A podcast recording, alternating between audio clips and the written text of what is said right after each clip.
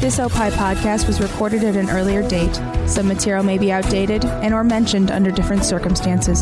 Consult your local health authorities for the latest on COVID-19. The Car Guys Report Informed Automotive is up next, but first take a listen to this other fine OPI show. I'm Minutia Men with Rick and Dave. We welcome 2021 with an Obama era vaccine of worthless information. Flashback to my very first time ever with Dave podcasting together as we socially distanced years before it became a trend.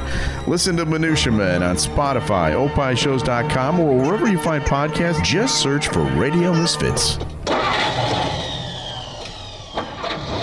The following is a Tony Lasano podcast, an Opie show on the Radio Misfits Podcast Network. This is the Car Guys Report, Informed Automotive. Thanks so much for taking us along for the ride. Certainly glad to have you with us. I'm Mark Vernon along with Lou Costabile, and this is another exciting episode of the Car Guys Report, Informed Automotive. And uh, Lou got a couple of uh, uh, fun things. Well, I don't know if one of them is not necessarily fun, but I'll start uh, our open, little bit of open discussion that we always have at the top of each show. Our uh, listening universe through the uh, Radio Misfits podcast network and the Car Guys Report continues to expand. I'm happy to report that we are now have listeners in the fine country of Spain.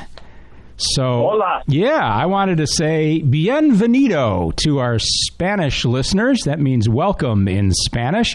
Certainly appreciate uh, having you along for the ride. And actually, Spain has kind of a neat history of uh, automobile manufacturing. The Hispano Suiza were just magnificent cars back in the uh, 20s and 30s. Pegaso was uh, a very limited production, high end uh, kind of sports GT car that appeared for a couple of years in the early 50s and of course the brand Seat. It looks like seat, but it's spelled S E A T, just like seat, but it's pronounced Seat. That's a Spanish brand, and that's under the Volkswagen umbrella these days. So, certainly a big uh, welcome to our Spanish listeners, and of course, all our other listeners around the world the U.S., Australia, Canada, Luxembourg, and points beyond. Certainly glad to have you along for the ride here on the uh, Car Guys Report. And, Lou, I do have kind of a personal question to ask you right now, and you can either answer in the affirmative or the negative, but I just wondered are you uh, do you happen to be wearing your adult depends right now Uh, no, I'm not wearing it. Depends right now, but you know, well, the reason I the reason I asked that, Lou, is because after seven months of uh, nice dry behavior, my Fiat has started to relieve itself on my driveway once again. oh no, I'm not kidding. Uh, let's flash Oh, back boy. about seven months. If uh, regular listeners remember the the trials and tribulations I had with my brand new 2019 Fiat 500, I purchased that car brand new at the uh, in the last month of uh, 2019. So it was December of 2019, and literally like almost a week or two after I bought it, the car was dripping coolant. And the Reader's Digest version is after six visits to the uh, to the dealer, I, I finally got it resolved. It was and and I got. Uh, Executive customer service from Fiat involved, and they did a very good job helping me along. And it was it's been perfect for the last seven months. And then a couple of weeks ago, um, I was pulling um, actually the Porsche, the 911, into my garage, and I look down on the on the driveway, and there's this puddle, and I'm like, that can't be from the Porsche because I just pulled it in, and it was right where the the Fiat is parked usually on the driveway because it's parked outside.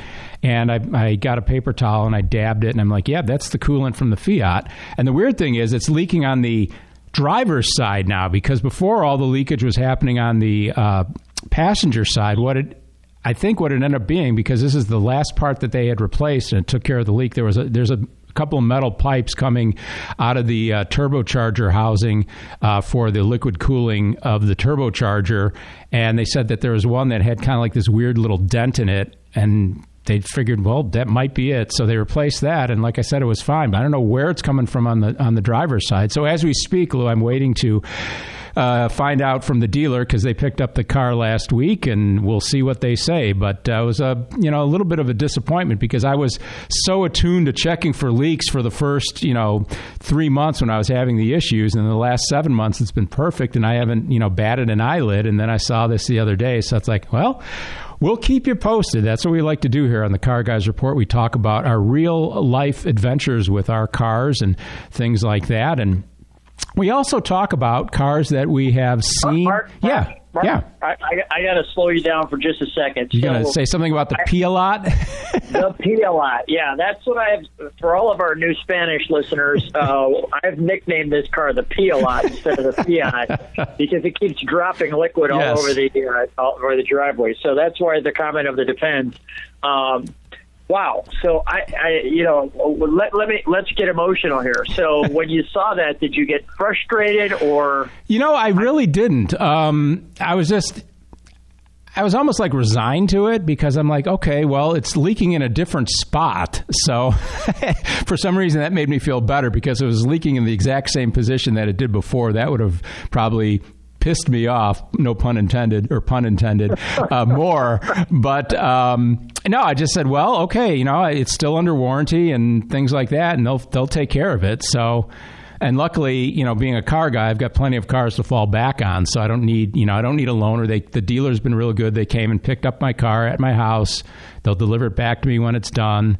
So, you know, it's really no skin off my back other than whatever they're going to find. And I'm, I'm, I'm actually anxious or curious to see what they're gonna, what they're gonna discover because I don't know where it could be leaking from on the left side. So it's it's interesting, I guess, is to say the least. But no, I wasn't I wasn't really mad or anything. I was just like, okay, well, here we go again, and hopefully this will be it. But other than that, I mean, the car was great all summer long and into the fall. It's been fantastic, and I haven't driven it that much. I think I did say this to the dealer.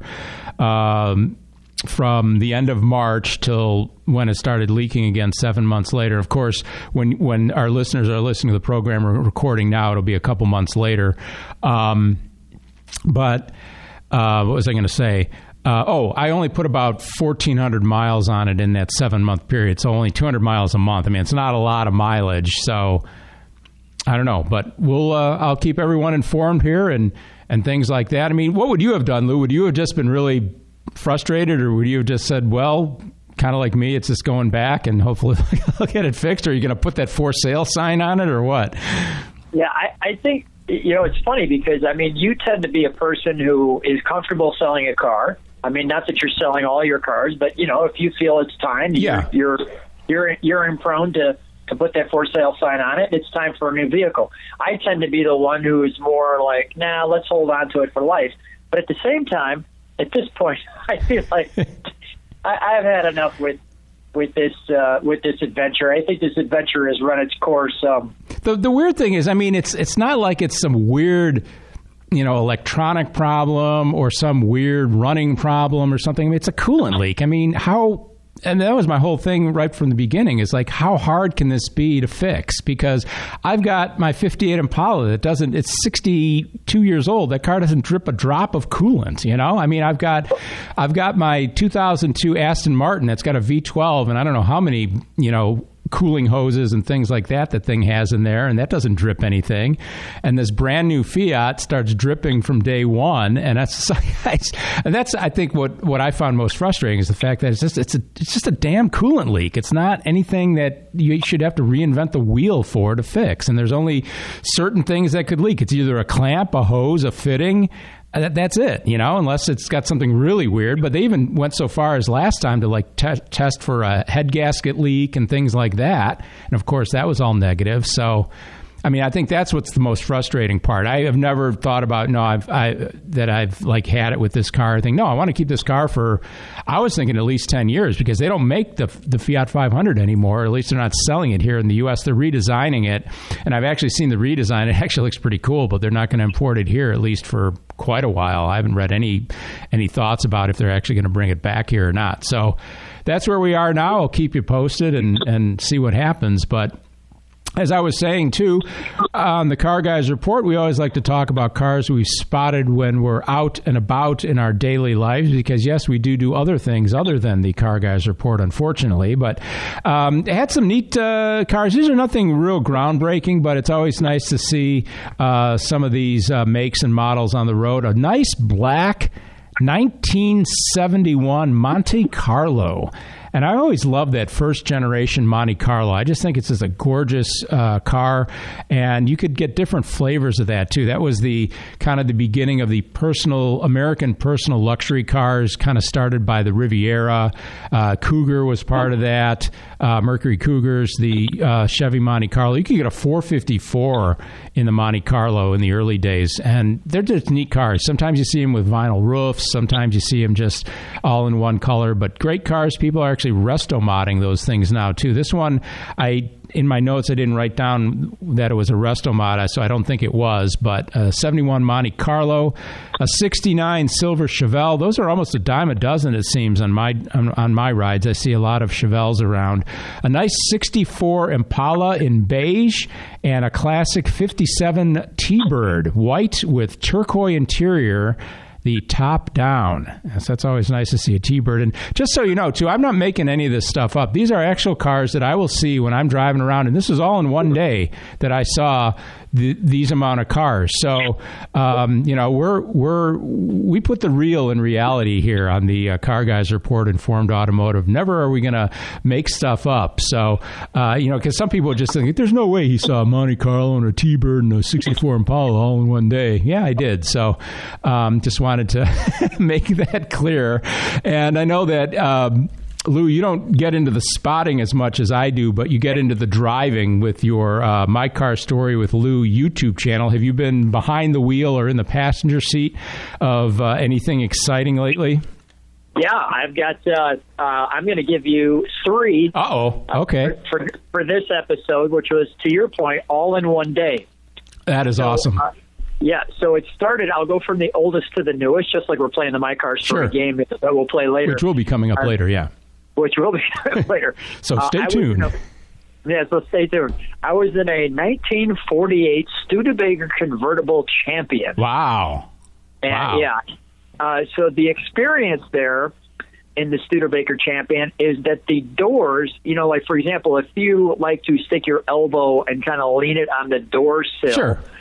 this would have been like up in my ear range. Mm-hmm. The A little was high waisted. Very high waisted. This Yeah. door came all the way up to the top of my shoulder when I was sitting in the bench seat. I mean, it was really, you know, something. That, But Lou, you uh, have to tell the listeners that you are actually only four foot ten, right? Yeah, well, I look like I was four foot ten in there. I look like a little kid in a, in a, in a car for sure. So that was the first one. The second one that I was uh, riding in was a um, 1957, and you mentioned it, uh, Thunderbird. It Oh, was yep. uh, Star Mist Blue, Wow.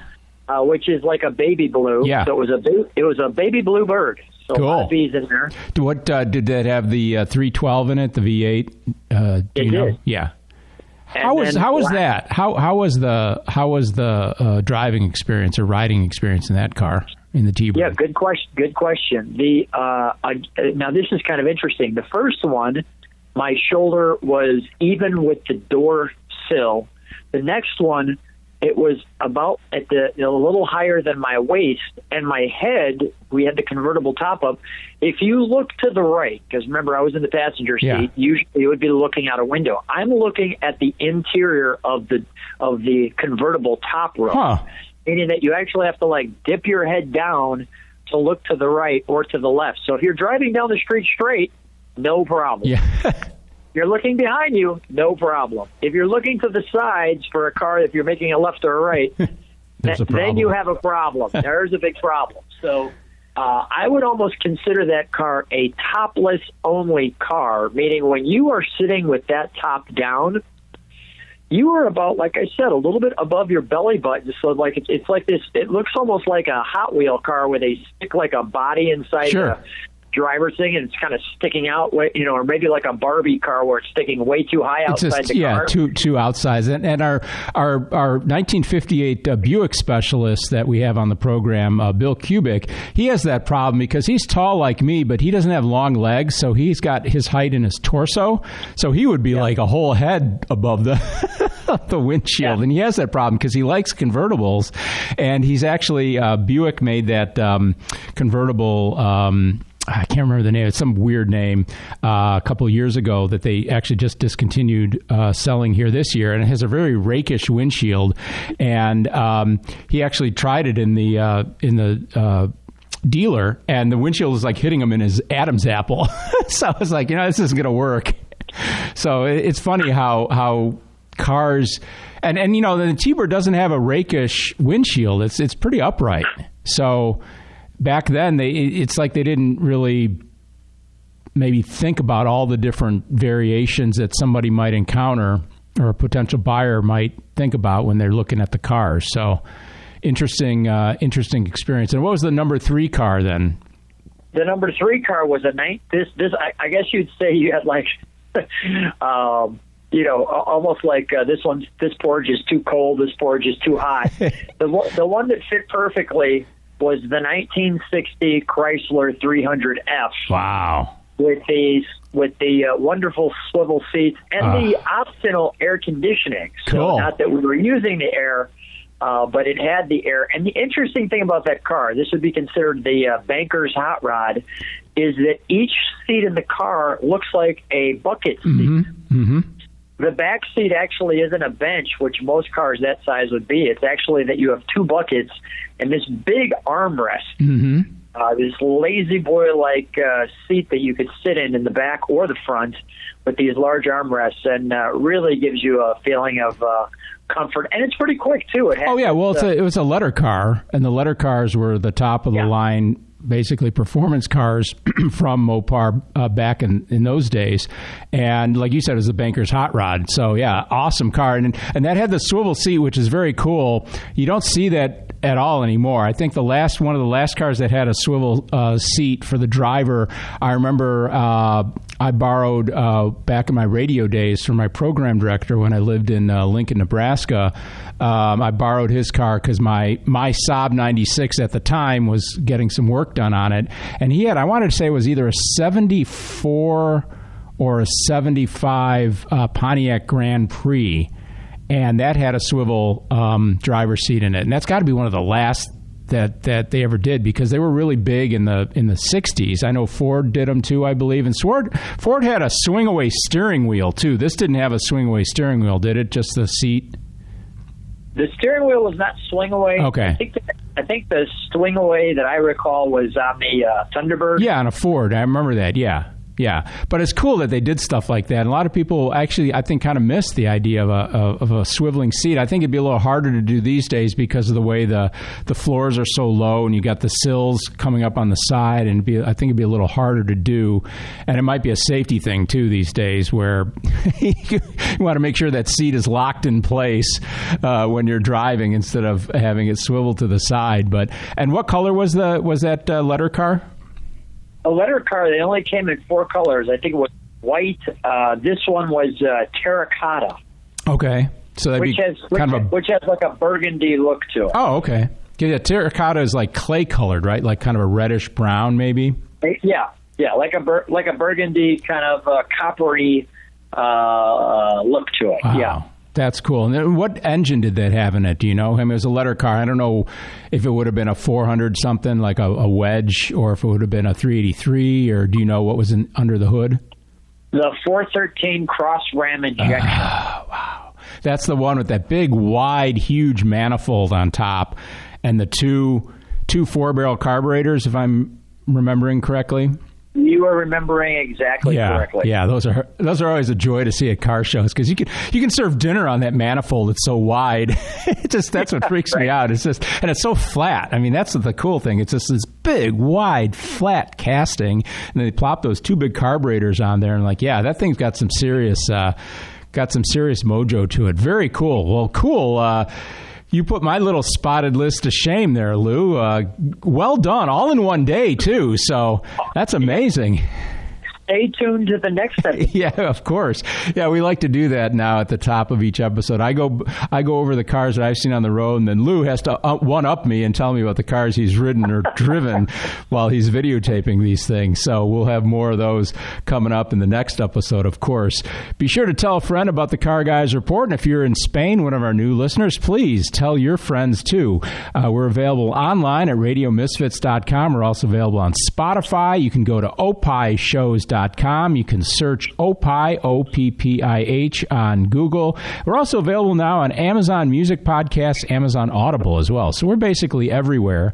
And please, if you're one of our new listeners, whether you're in Spain, the U.S., uh, Australia, wherever you're listening to our podcast, thanks so much for tuning in. And please email us. We'd love to hear from from you. Uh, we'd like to know what you think of the show. If you've got any suggestions, comments, uh, kudos, complaints, whatever you got, email it to us at any time time. Our email inbox open 24 7 at carguysreport at hotmail.com. Carguysreport at hotmail.com is our email address. Look forward to hearing from you. I'm Mark Vernon along with uh, Lou Costabile. This is the Car Guys Report Informed Automotive and wanted to take just a couple minutes here, Lou, to talk about uh, something that is always top of mind with uh, a lot of car buyers these days is fuel saving technology. This comes from Consumer Reports uh, magazine. They did kind of a, a little article on uh, different fuel saving technology that we find in cars these days. Some of it actually has been refined over many decades.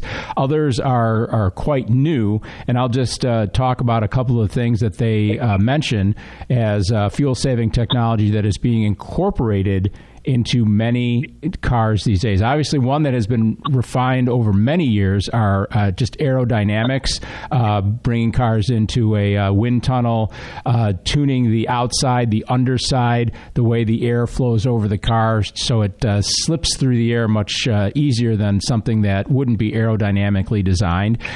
they do say, and this is true, they have a potential drawback of an aerodynamic design could be rakish styling can squeeze interior interior space and impede visibility, which is true because usually a lot of the rakishness comes from the back end where they'll like have a hatchback or something and they'll they'll uh, cut down the rear window sharper at a sharper angle. So if you're sitting in the back seat, you know, we were just talking about headroom with a convertible, your head might be hitting like the back uh, uh, headliner or something like that. So it is something, and if it's an SUV, it can impede on uh, the cargo cargo carrying capacity because you won't be able to stack things as high because you won't be able to get the uh, the door closed, the hatch closed. So something to think about. But I kind of think that the styling uh, benefits of an aerodynamic design, something that looks sleek and cool, kind of outweigh the potential drawbacks because at least with me, I mean, I don't have kids, so I don't have to, and I don't really trundle guests around very often. Usually, it's just my girlfriend who would be maybe in the passenger seat, but hardly ever do I have anyone in a back seat. So I don't really worry about that. Um, a couple of other things that they're talking about here: active grill shutters. Now, they said that a lot of cars come with active grill shutters these days. None of my cars, none of my new cars, my my Porsche, my Mercedes Benz, the Fiat 500, the the Challenger, they don't have any active grill shutters. Basically, they close off a portion of the grill opening and create fuel efficiency by improving aerodynamics and balancing engine cooling needs. They also help the engine warm up more quickly if you're in a cold environment, so you don't have to put one of those little, you know, piece of cardboard or something over a, a radiator opening like you see in a lot of cars. And they said added complexity could affect reliability because it is a, uh, they can get dirty, they can get uh, bugs and, and road debris in them, and they don't always want to open or close properly. I know that's one thing that I've I've heard about. Uh, continuously variable transmissions; uh, those have been around for a long time. They've got they become fairly ubiquitous in a lot of different cars. A lot of the hybrids and the uh, more uh, smaller compact cars. And I think the big uh, uh, complaint, I guess, with uh, continuously variable transmissions is sometimes it's just depending on the make and the way it's tuned. Is it just kind of seems like your car is just like always kind of revving up and down because it's theoretically in only one gear because it, it varies the the ratios automatically and it doesn't actually shift into a different gear. And it's to the point where some car manufacturers are actually adding like a fake shift point within the uh, CVT transmission with the software, so it simulates a shift, even though it's not, because people are so used to that. And my girlfriend's Prius has a CVT in it, and I've never really noticed too much in the way of. I think that one's tuned pretty well because it doesn't, uh, to me, doesn't go and go like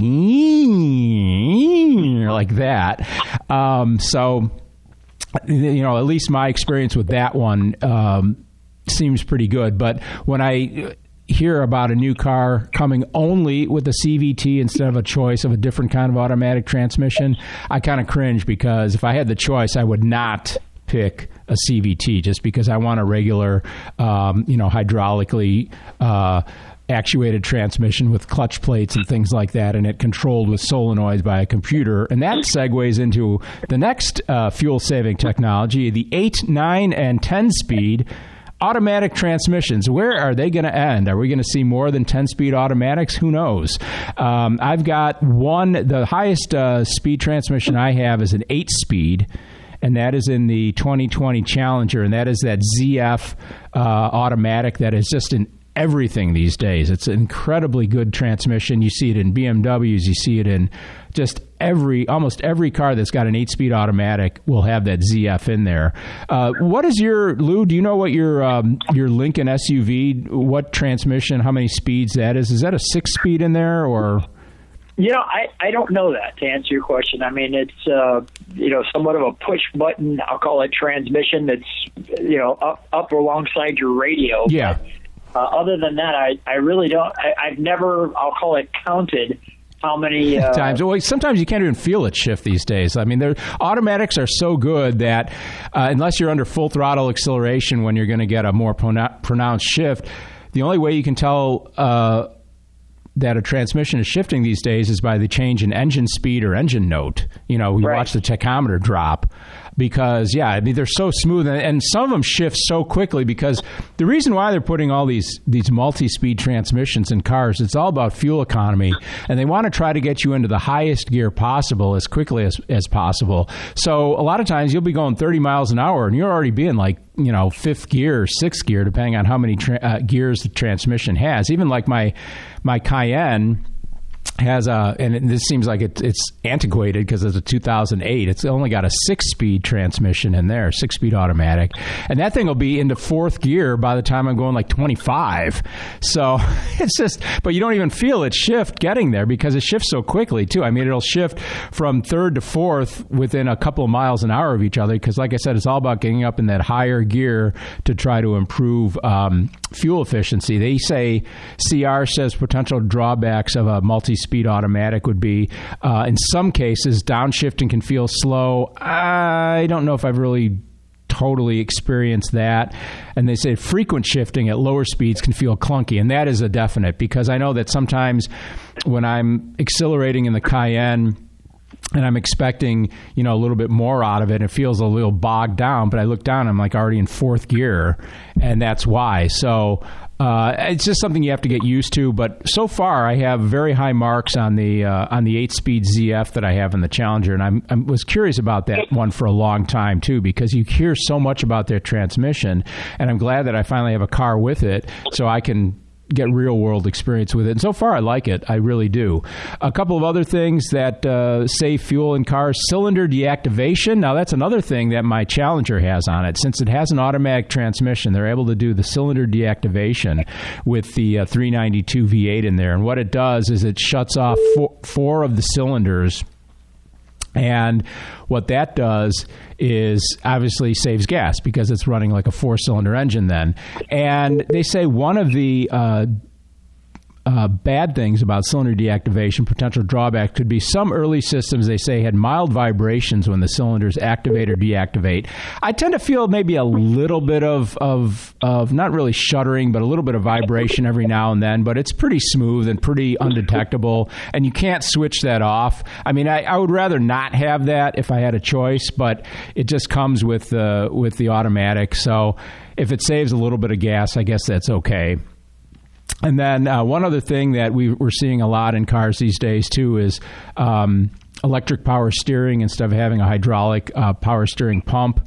Uh, electric uh, power steering uh, obviously has an electric motor in it, and that's not running off the engine, so that's going to save gas because uh, it's not drawing any any power from from a running engine. Um, and so far, they I think the the electric power steering is pretty good. I've got it in the Challenger, I've got it in the Fiat, and it's been around for a while. So. Um, another thing that that we see. And then my least favorite fuel saving technology, and I am proud to say I do not have a car that has this, Lou, is the automatic start stop. And you know I will be railing on that until the cows come home. I just think that is just a completely idiotic, worthless uh, feature. And the thing that it just bugs me too is when you're at a stoplight these days and you're waiting for the uh, light to turn green and all of a sudden you'll hear all these cars start up around you and it's because they have start stop. And i just think that's really annoying. I really really think that's annoying. Not only if i had a car that had that and i was driving it the thing would be you know turning on and off um, and they say potential drawbacks of a start stop is can cause hesitation and shudder on restart, which is very true, and that's been a complaint in a lot of the car magazines about various cars. And they say it can compromise the performance of AC and other accessories during shutdown too, which is true because your AC doesn't continue to run then. So unless you've got an electric, which would have obviously electric compressors instead of a, a, a one driven by a belt. But uh, so I just wanted to touch on that a little bit. Just fuel saving technologies that we're seeing in cars. Well, let, let, me jump on. Yeah, sure. Yeah, jump on my bandwagon. The um, I am not a fan of that start stop thing. I mean, um, I, first of all, I'm shocked that so many companies put it in cars. Well, they're doing it just because of it, it's just to save fuel, and it's just ridiculous. I know, but you're saying it's like in everything now.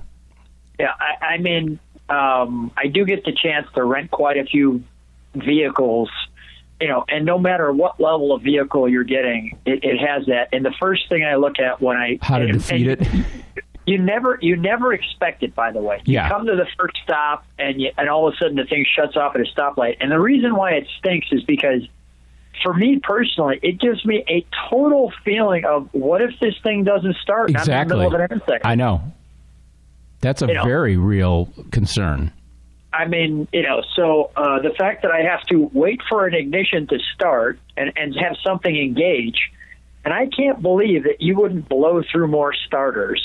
You know, that's that's the other thing. The argument says like, oh, well, they've designed the starter to you know hold up to that. And I'm like, really? I mean, if you're in stop and go traffic or just on a commute, that thing could turn on, on and off twenty or thirty times a day. Oh. Yeah, Yeah. that's ridiculous. And and you're telling me that the starter is going to last? Yeah, I, I I think there's just way way too much um, negative uh, connotations there to to uh, outweigh the very slight potential benefit of saving, you know, literally just like tenths of a mile of gallon, uh, tenths of a mile of gallon. Uh, you know what I'm trying to say? One tenth of a mile per gallon Not of much- gasoline. not Not, much much savings. savings. No. And Ladies and gentlemen, not much gas savings. there you go. Thanks, Lou. I get a little tongue tied every now and then, but um, and like you said too, it's a safety thing. I think because I've always been under the impression too that once a, a gasoline internal combustion engine is running and warmed up, you should keep it running. You know, if you're driving, you shouldn't be shutting it on and off.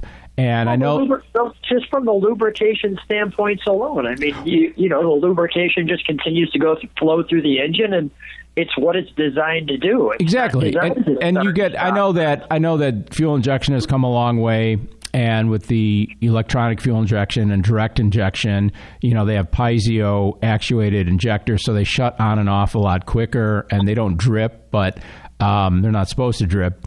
But I always thought that hot soak or whatever they call it is a thing too, where if you have a hot engine and you turn it off and then you turn it, try to turn it back on right away, that there's issues that it might not start up right away or whatever. They, you know, I that might have been true 40 years ago with a mechanical fuel injection system, but I just think it's it's keep the thing running. And like I said, the first thing I do because I've only had experience that I think in one or two loaner cars that I had. The first thing I look at is okay, does this have start stop on it? Where do I turn it off?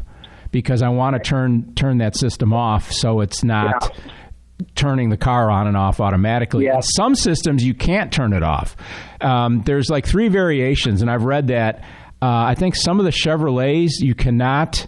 There's no way you can defeat it either manually or like through computer programming. It, it- like the dealer, you could, you know, because some of them, I think there's some way they could probably do it, but it's like this liability thing maybe.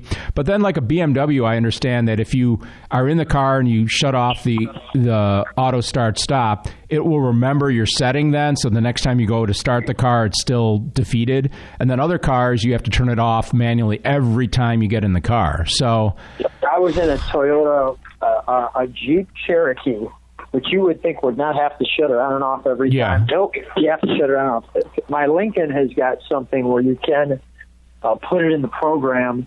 Uh, my 2015 Lincoln SUV, where you know uh, it'll stay, it'll remember the setting that you said you want it to keep running yeah, but my, oh my gosh, it is just so irritating when uh, you know when you're you're trying to you're you're coming out of some place, you're getting in a rental car, you're already somewhat confused, you're finally feeling like okay, I'm away from the airport, I'm starting to get comfortable, and then the car shuts off at the first intersection. Yeah. You're just looking around like what what what Yeah. you know where's the button? I mean it's just what a hassle. It is. I'm glad that, that, that we see eye to eye on this because I know that it's been something that's been cropping up in, in some of the reviews as well too, saying like, you know, why bother with this? It's just, and it's another thing that can go wrong. I mean, I just read last week that uh, I think it's Buick has some kind of recall now for not a. It's not one of these like million car recalls, but Buick has some kind of recall for I don't know how many thousands of cars. Something about an oil leak on a potential oil leak on on something that's on the transmission, but it's related to the start stop system.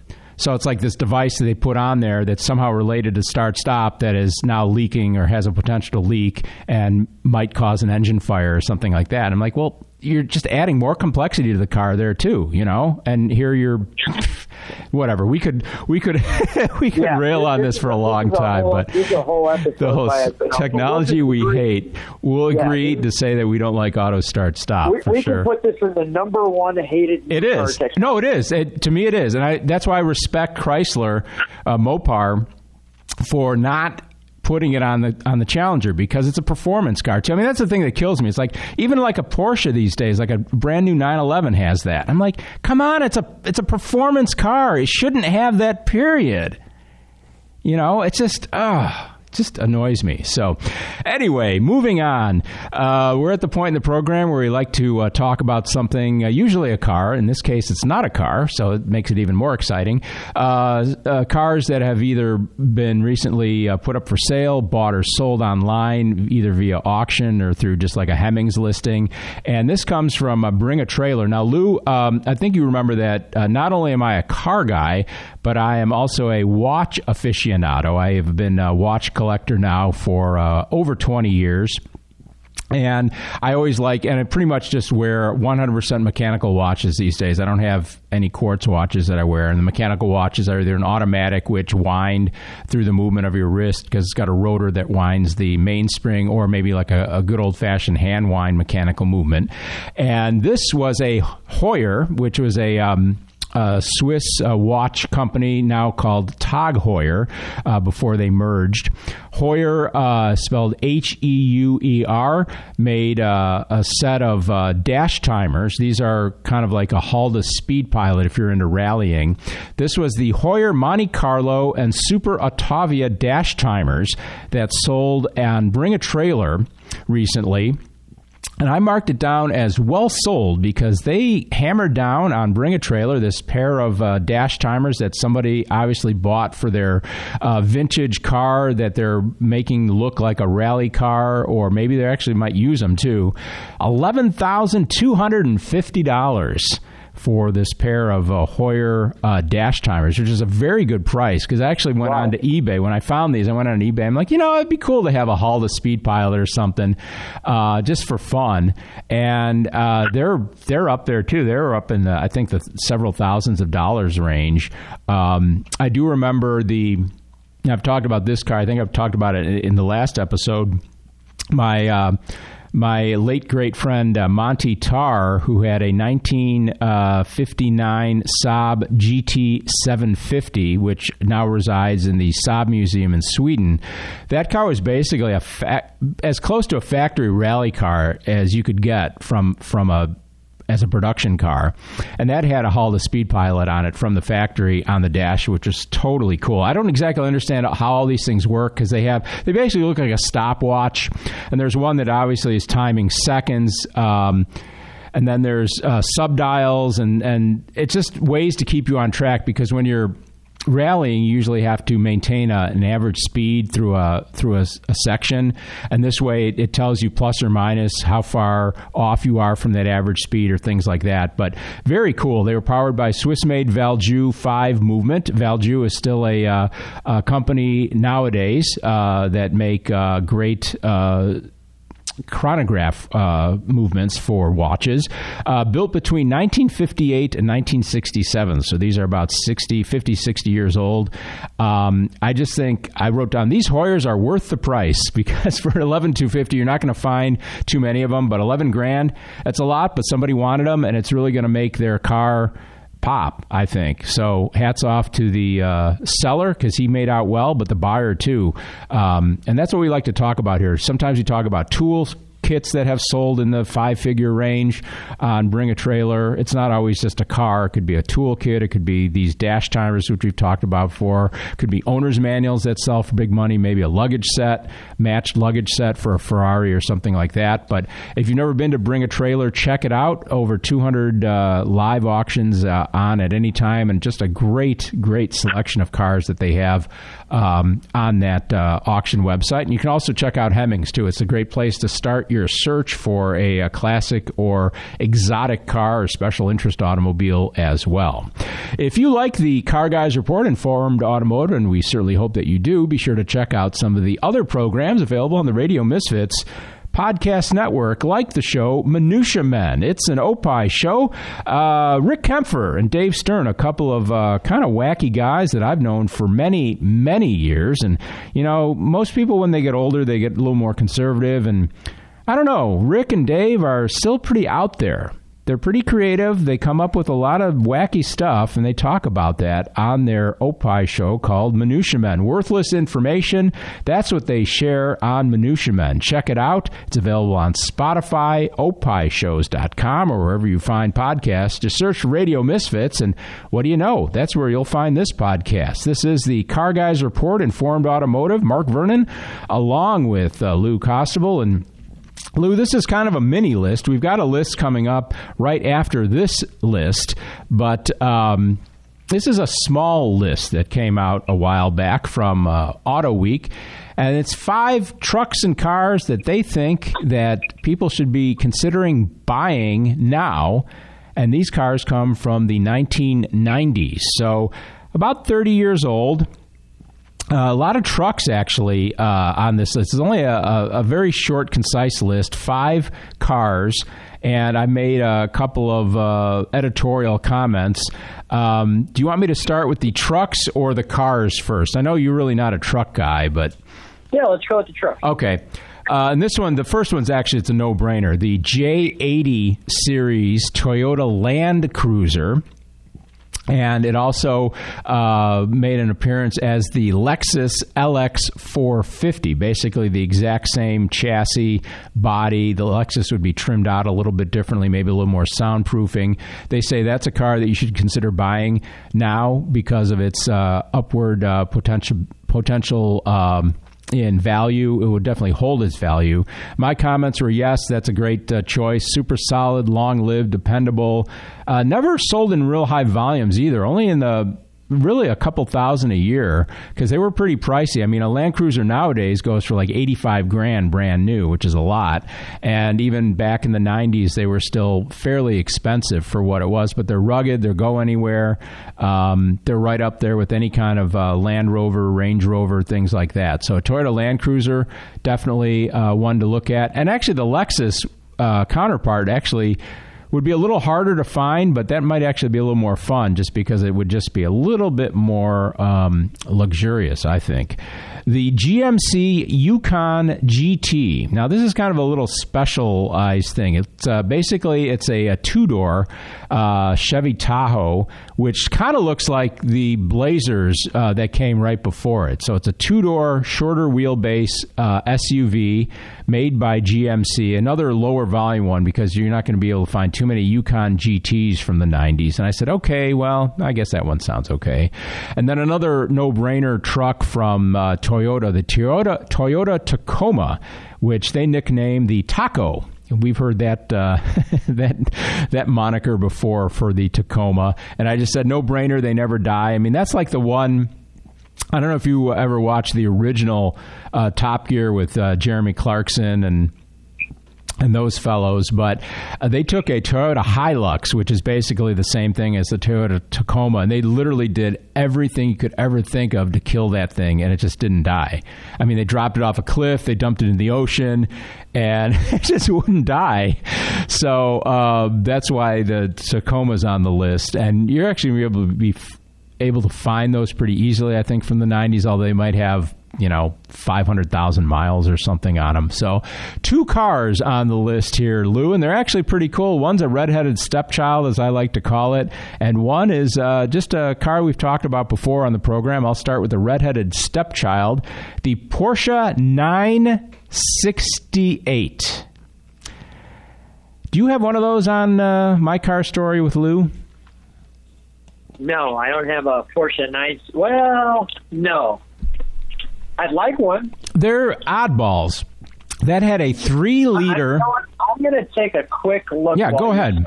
That had a three liter inline four cylinder, which is a huge engine, huge displacement for a four cylinder. And that's what made it kind of weird. I, I, I do have a 90, 960. You do? 960. Okay. Yeah, it's a 1995 Porsche 968 in Guards Red. Okay. Convertible or? It's a hardtop. Okay, because they made it both in hardtop and convertibles. Uh, one of our previous guests on the Car Guys Report, Scott Crane, has a uh, convertible 968. He likes it. He had it uh, repainted. It was a black car originally. He had it repainted in black. It looks great. Um, and they also made a turbo version too. Very, very rare. They only made 14 total, uh, European only. So try to find one of those. You're not going to be able to do it. But a 968, kind of an oddball car, but um, it's just one of those things that since it's a Porsche, it'll probably you know at least hold its value fairly well. And then the last one on this quick list from Auto Week: uh, five cars and trucks from the 1990s that you should be buying right now. The BMW 8 Series, that uh, big complex uh, engine that came in V8 and V12 models. Get the V12 uh, if you can find it with a six-speed manual. That would be great. Uh, the car actually was made for nine years uh, throughout the entire decade of the 90s they can be affordable. I've seen them as low as five, six thousand dollars. And I've also seen them go for thirty, forty thousand uh, dollars.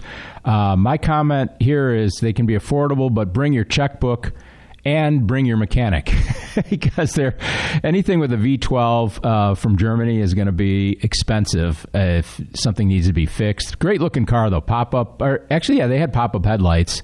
Um, and just a, a nice uh, classic GT touring car, two door, uh, four seater inside. Uh, nice rakish uh, look to it. Uh, styling has held up well over the last uh, 30 years. And they're actually fairly plentiful. They're not real hard to find, but I think finding a good one is the thing that you have to. Um, you know, take your time and, and make sure you're not going to find one that's that's going to cost you uh, more problems or more headaches uh, versus uh, you know spend a little bit more to get the best one you can afford. That's basically the watchword on those. But I know you like that uh, eight series BMW, right, Lou? The 850. Yeah. Yeah, I, I do have a uh, 850 CSI uh, E31 V12 on the channel. Cool. And um, the interesting thing about that, you mentioned the headlights. Yeah when you think headlights, you think front of the car. They're really more halfway, not halfway, maybe a third of the way up the hood yeah. of the car because the car's got a real pointed nose. And, and if you open the hood, you'd actually have holes where the headlights pop yeah. up. And it has, if I recall correctly, too, I think it has like driving lights or something in that little slit of what would Yeah. be like the grill? What Because, like you said, it comes way down. Yeah. Yeah. Yeah, exactly. Yeah, they're cool cars. They really are, and I, I definitely see that becoming a. It's, it already is considered pretty much a collectible, I think, but um, definitely in the um, in the future, it's going to be even moving up farther in the echelon of of BMW collectibles, especially too because it's got a V12, and it won't be too many more years before the V12 uh, from any manufacturer is going to be a relic. So if you want one, start looking for one now, and maybe you'll be able to find one that uh, that you can afford. We have uh, sanitized all our Opie shows for your protection, but you should still be wearing your mask. Lou is at his uh, home office. I'm at the Car Guys Report uh, warehouse, so we're safe, but we're wearing our masks. We can help prevent the spread of COVID 19 by following the CDC guidelines. We'll be saving the world, and also be sure to Wash your hands. That's what we're going to do right now. I'm going to take a quick hand washing break. Lou will do the same, and we'll be right back with clean hands after this. I'm Howard Sudbury. And I'm Steve Baskerville. On the next Back to You, we're going to play a little game called What Show Is It? And you only get three words to describe the show, and one of the three words ain't the title of the show. And our motto for the next year is Why should you be happy? a lot of entertainment if you listen to the next Back to You. Back to you with Howard Sudbury and Steve Baskerville. You can find Back to You on Spotify, opieshows.com, or wherever you find podcasts. Just search for Radio Misfits. Longest promo ever. Is it over? It is now. That's nice. On this week's Minutia Men Celebrity Interview, we talked With Pulitzer Prize winner for the 1970 Kent State photograph, John Paul Filo. Minutia Men Celebrity Interview, an Opie show only on the Radio Misfits Podcast Network. Great Talk Radio isn't dead, it just moved to a better place. RadioMisfits.com.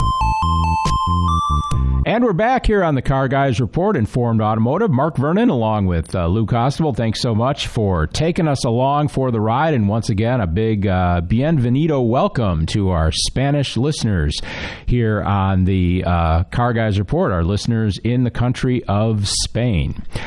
We like to do lists on the um, Car Guys Report here, Lou. I know it's uh, something that our listeners have responded very well to, and and we always have some fun with them. What I do is I find these various lists that come out online, and I always used to kind of edit them down a little bit because sometimes there's stuff that I don't think should be on there, or there's stuff that they leave off, or whatever. But this is a list from Road and Track, the 22 best GT or Grand Touring cars, and we're splitting this up into two. So we'll do about 11 for this uh, episode, and then we'll do the rest next episode.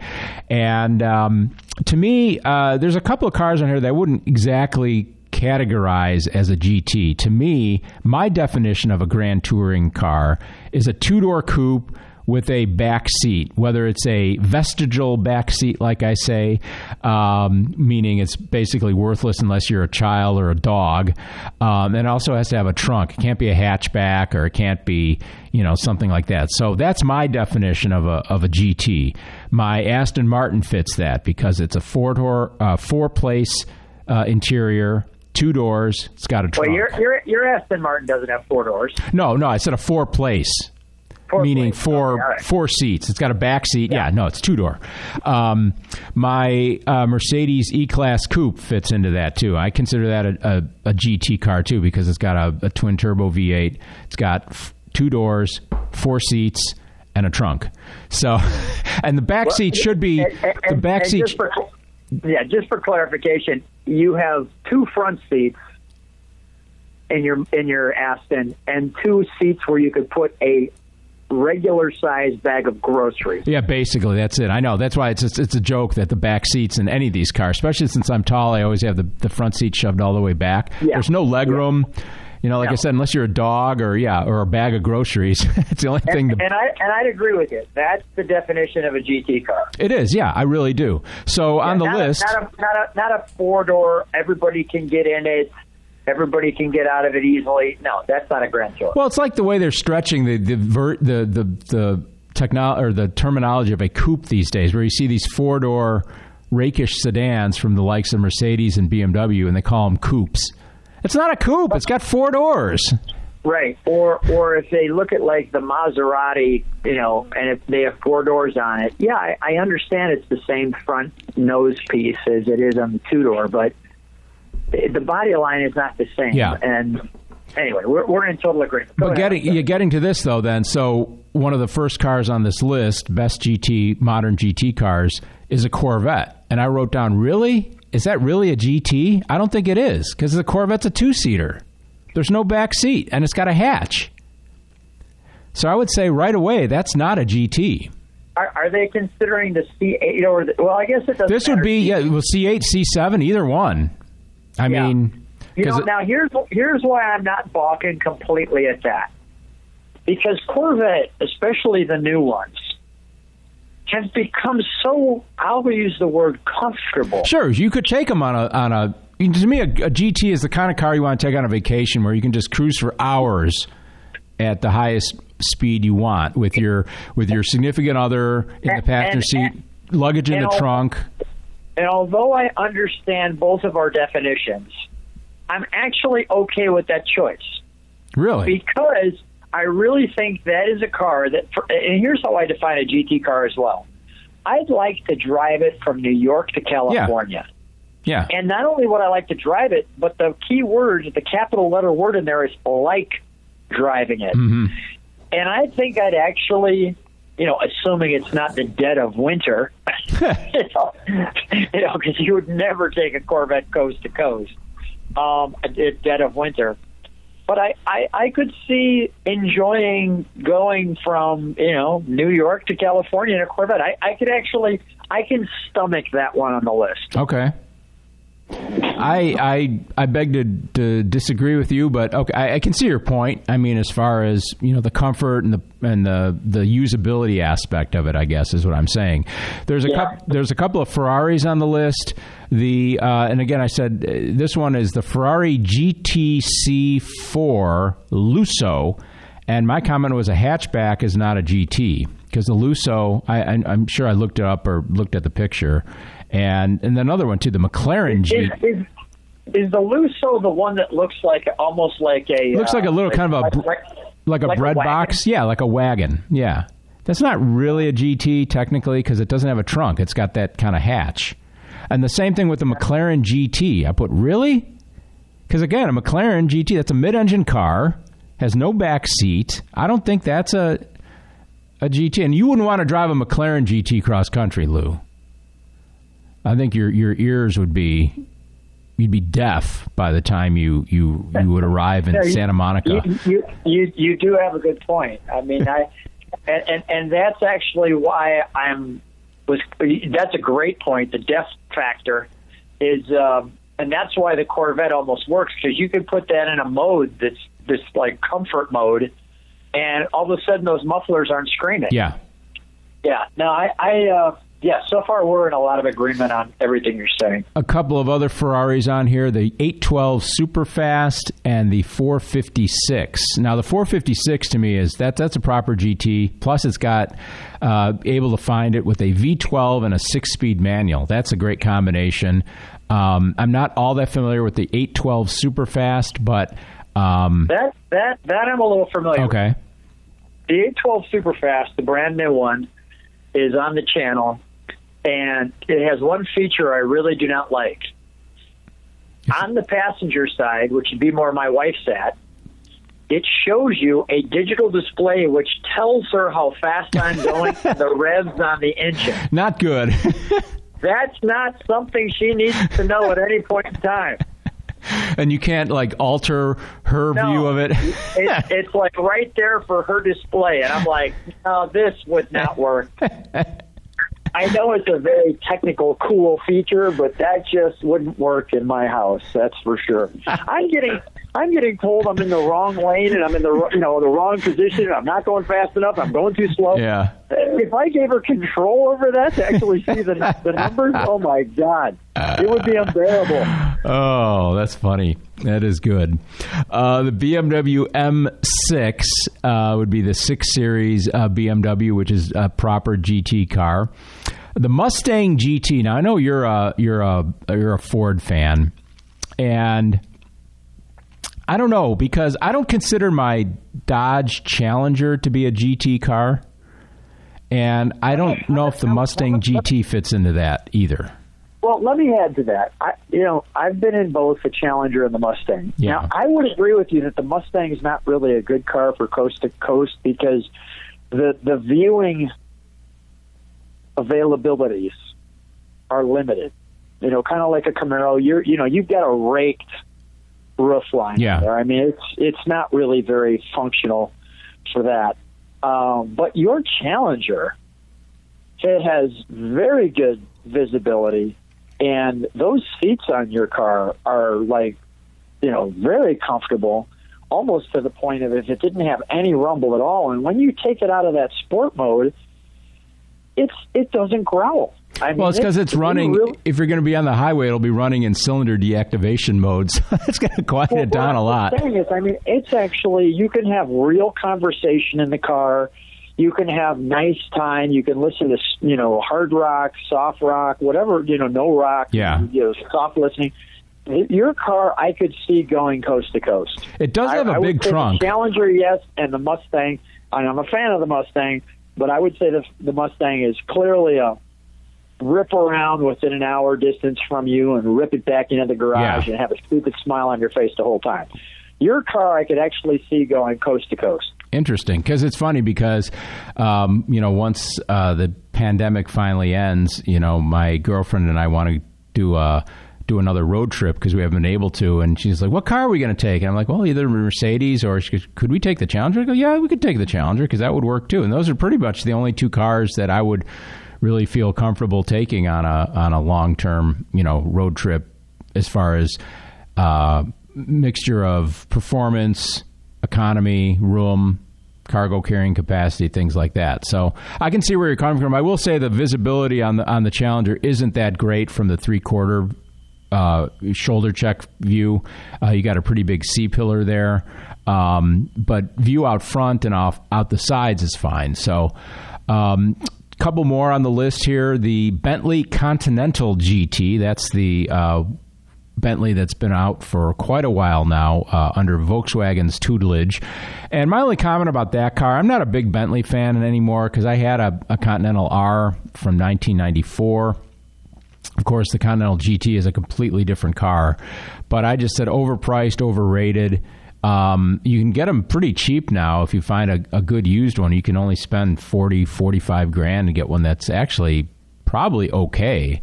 Uh, and that's a true GT. Uh, big engine in front, uh, four seats inside, two door, got a trunk. That fits the uh, the bill.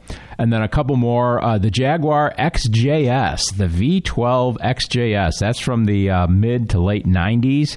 That basically has uh, a lot of uh, Aston Martin, my DB7 has a lot of uh, Jaguar XJS in it because it was designed, uh, at least uh, the body was designed by Ian Callum in both uh, respects, and the updated XJS was actually was what was going to be the updated XJS actually became the DB7. So it's very confusing, but that's what happened. And then speaking of Aston Martin, the Aston Martin Vanquish and the Aston Martin DBS Superleggera uh, are two more GTs on the first half of this uh, best modern GT cars.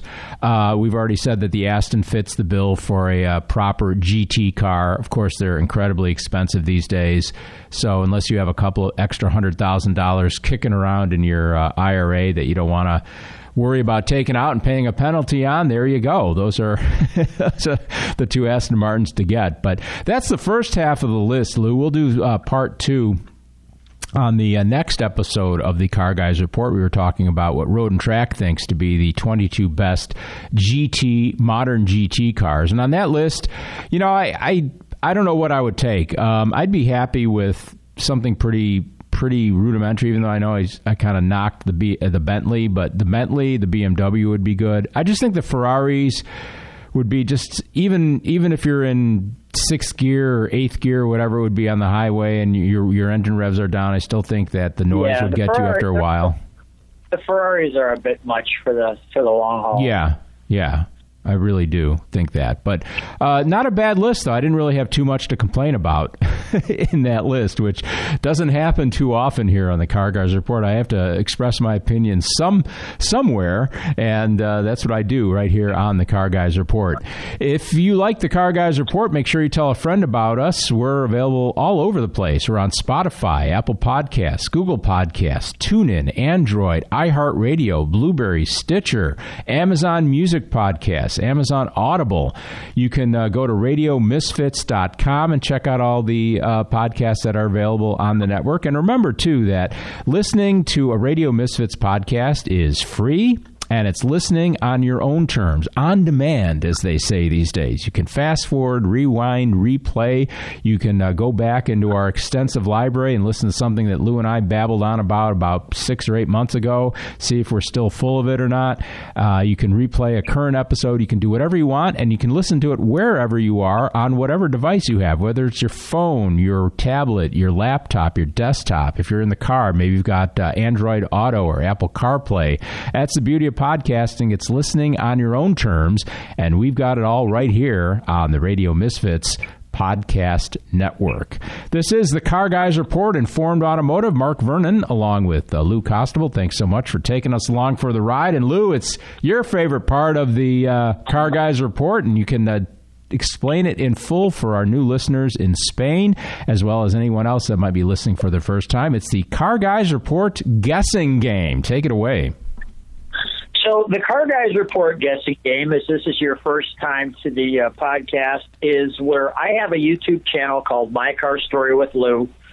It's solely based on the videos that I put on, and then we guess, and uh, we give them a little time to be up on the channel. And uh, three cars that were in the same week, we judge which one would have the most views, the second most views, and the third most views and I get Mark hasn't seen any of these numbers or any uh, pre knowledge of what's going to be the highest, so you can guess along right with him. And remember, this is my channel, which means that Jay Leno could do the same car, or you could do the same car, and you'll have completely different results. And you'll find out sometimes that there's no rhyme or reason. So, that said, um, we're looking at uh, three cars here, and I give them usually at the uh, uh, the oldest to the newest, if you will. So in this particular episode, I'm just double checking here to make sure that the numbers are correct still. Uh, okay, I've, I've uh, found my location. Okay, so for these three cars, we're looking at uh, uh a 1970. A 1970. Uh, let me go back a second. The oldest one is yeah, it is the 1970. Sorry, Mark, for the confusion. No, that's okay. The oldest one is a 1970 Chevrolet Chevelle SS convertible with a 598 wow. cubic in- engine and 900 horsepower. so it is clearly a resto mod. I'll say it, and it's in bright yellow with black stripes. So Hope you had like an engine sound on that one. So we've got we've got an engine sound on that one. So that's a 19 and remember and ride. Cool. So we've got the 1970 Chevelle uh, convertible. And what color? It's uh, yellow with bumblebee stripes. Hmm. Okay. So then the next one in uh, order by year is a 1971. Just a second. There it is. I've spotted it. A 19. Now you got to kind of pay attention to this one. It's a 1971 Plymouth Superbird, number 43. So it looks identical to the Mm. petty car by color. hmm With number 43, but remember this is a 71, and there were no Superbirds in 71. Ah. So this is a custom build. If there was a Richard Petty Superbird in '71, this would be This would what be it it. looks like. Okay. The full blown, the full blown version of it. And the again, the newest car in this list is a 1982 Excalibur Phay- Phaeton. Oh, yeah. The 80s cars of the movie stars and a ride. And what we- color is the is the Excalibur? I'm going to have you guess, and I bet you'll guess right. White. It is white, Yeah. and you are right. and that has the big uh, uh, chrome uh, headers coming out of the um, the hood, right? The, the headers out of the yeah. hood, the big chrome bumper, Yeah. the massive horns on the outside of the fender, the big headlights like something from the 30s. Yeah. All all of the above, and the big tires on the side of the. Okay, I'm gonna I'm gonna go completely completely uh, crazy here. Now let me mention something. Okay, Just before you guess, Pierce Brosnan owned the Excalibur. no, there's no, no nothing like that. I will say that this is there is a clear winner. Really? These three. One of one of these one of these cars has ten thousand views. The second place car has three thousand. Wow. So three times, and the last car has only eighteen hundred views. Okay. Well, I'm gonna I'm gonna say that the uh, Excalibur will be number one, the Chevelle will be number two, and the replica Superbird will be number three. Well, the winner on this one was the 900 horsepower Chevy convertible. Really? Yeah, that Okay. was the number one, which you picked as number two. Yeah. And the number two was the Superbird. Really? And number three, the the, the, the loser in the group, Ah. the ten-time loser was the one you picked number one, which was the. And you actually gave me those in order too. Sometimes you do that just to confuse me, but that was the actual order too. So That was the actual. I- order, the yeah. only reason I didn't, I, I just don't have any love for replica cars like like the Petty thing. I mean, I don't have a lot of love for an Excalibur either, though, because it to me that's like a factory kit car, even though it is a factory car. You know what I'm saying? But I just don't like those those recreations. I guess is what I'm well- saying. Well, you know, first of all, I think the recreations are all based on if they're done well. Oh, You know what I that mean? too, yeah. sometimes you look at a recreation, you're like, wow, somebody. I mean, it, it looks like a Pablo Picasso statue, where you're like, Joe, I can't figure out where the nose is or the eyes or anything. but but uh, uh, this one was really done well. So. Um, but let me mention one other thing. On our next episode of the Car Guys Report, Yeah. and we do the My Car Story guessing game, all three cars in the same week, all three of them have 5,000 views. Wow. So it's just going to be this is going to be like you know splitting hairs. It's Okay. be which one's going to have the lowest of the you know which one's going to be at 528, 500. Excuse me, 5,528, 5,221, and 5,043. Wow. So they're, they're all they're they're basically all winners, and you know that's going to be a real guessing game. What was This the one actually- attraction? what was the attraction to the Chevelle?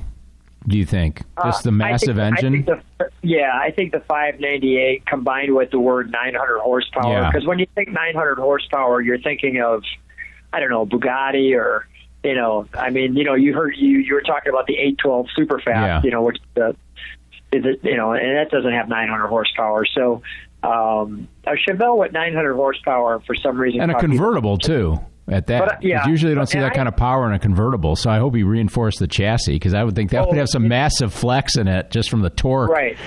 Well, well, to your point, this is done by Schwartz Performance, so we'll give them a little shout out here, and they have their own chassis that they. Oh, put on okay, sure. cars. Yeah. So, so it's a it's a very structurally sound car, and and to your point, you're right. You don't usually see that, and then they you know they put a roll cage in it as well, so uh, uh, it, it strengthens up the whole body Yeah. frame. So it's uh, and I'll say the, the, the speaking of that, when you're in a Schwartz Performance car that has 900 horsepower and they put a Schwartz Performance frame on it, you feel like you're in a go kart. Oh yeah, sure. You, you know, you uh, just like a go kart has like no frame. uh, You know, there's no rigidity. It's all you know. Just you, you know, you're feeling every vibration. It feels like that. Yeah. So Well, my um, friend. not a car, not a car you take from New York to California. No, no. My friend who's who's building um, a neighbor actually of the Car Guys Report warehouse, uh, who's building a um, uh, Restomod, a '55 uh, Chevy Restomod, and he doesn't have 900 horsepower. I think he's going to have 500 or 550, something like that. Because He's putting an LS4 or something like that in there. But he's got. Uh, I mean, there's all the. I, I didn't even know this really until I started talking to him a couple of years ago because the build's taken probably going to take about two and a half years. It's about two thirds of the way through right now. That um, yeah, you talked about the Schwartz chassis. He's got a Morrison chassis on his, which is another company that makes these custom chassis for certain cars and the 55 yeah. Chevy is one of them. And yeah, they they they they're totally modern. They come with like the the the modern uh, suspension, and they're made to bolt in like an LS engine, and they have all the, the mounts and everything for the for the transmissions, and they're not cheap. I mean, I think I looked. I don't know what he paid for his, but I, just, I was curious. I had no idea how much a, a chassis, just a bare chassis, would cost because that's what they are. They're literally a bare chassis. They don't have anything on them. You, get, you still got to get them like powder coated and everything, and was like 18 grand. So they're not cheap, but they're engineered well, and, and like you said, it really makes a difference in the way the the car is ultimately going to perform with the with all the new powertrain components on it. So that's why people spend that kind of money for it. But yeah, it was an interesting kind of open my eyes to that whole world of wow, when you do a resto mod and you do it right, there's so many little things that you have to do, and I'm hoping. Uh, and in the future, I'm not I'm not making promises because you never know how these things turn out. But at some point, I want to have him on the program when his car is done to talk about the whole process of building, yeah. designing, and building your own resto mod. You know, he's he's going to have six figures in this thing easy. So it's just a neat thing, and I just love the process. I think it's very cool. So cool. Yeah. Well, my car story with Lou. It's a great uh, YouTube channel. Uh, Eighty five thousand at least eight, subscribers. Eight, almost eighty seven now. Wow. That's great. And 1,500 plus uh, videos of very, very cool cars and a lot of stuff that you will just see nowhere else. So check it out when you have a chance. Uh, My Car Story with Lou on YouTube. Coming up on the next episode of the Car Guys Report, you can live out your cop car fantasies with a 67 Olds plus part two of the best GT cars. We'll definitely have some more discussion about that. Thanks so much for taking us along for the ride. Mark Vernon along with Lou Costabile. Special thanks to executive producer Tony Lasano with opieshows.com. Opie is hippo, spelled backwards, O-P-P-I-H shows.com. It's distributed by Ed Silha with Radio Misfits. Great Talk Radio isn't dead, it just moved to a better place, and that would be RadioMisfits.com. This Opie podcast was recorded at an earlier date. Some material may be outdated and or mentioned under different circumstances. Consult your local health authorities for the latest on COVID-19. The proceeding was a presentation of Opie Productions. Find our other great shows wherever you find podcasts, including opieshows.com. Thank you. This has been a presentation of Opie Productions. Tony, can you shut up? Listen now, Unga friends. RadioUnga.com. We have interview with first female cavewoman, Bangushka! All that and more. Hear it here first. Unga friends. RadioBunga.com. UngaBungaShows.com. Good Bunga not dead. Just move better place. RadioBunga.com. Bangushka! All right, Adam, what uh, country are you from? I am from England. What is the best soccer league in the entire world? The English Premier League. What is your day job? Director of coaching for Illinois Youth Soccer. So, if you were, say, a fan of English Premier League and you wanted to hear the, the opinions of someone who is from England, who knows a lot of soccer, what podcast would you tell people they need to listen to? Free Kicks with Adam and Rick. And that's on the Radio Misfits Podcast Network. Free Kicks, a Tony Lasano podcast, an Opie show on the Radio Misfits Podcast Network. Great Talk Radio isn't dead, it just moved to a better place. RadioMisfits.com. Coming up on the next episode of the Car Guys Report Informed Automotive, you can live out your cop car dreams with a restored 67 old CHP Cruiser. Punch, are you there? Plus, it's part two of our modern GT cars discussion. I'm Mark Vernon. Join me and Lou Costabile for these stories and more on the Car Guys Report, a Tony Lasano podcast, an Opie production on the Radio Misfits Podcast Network.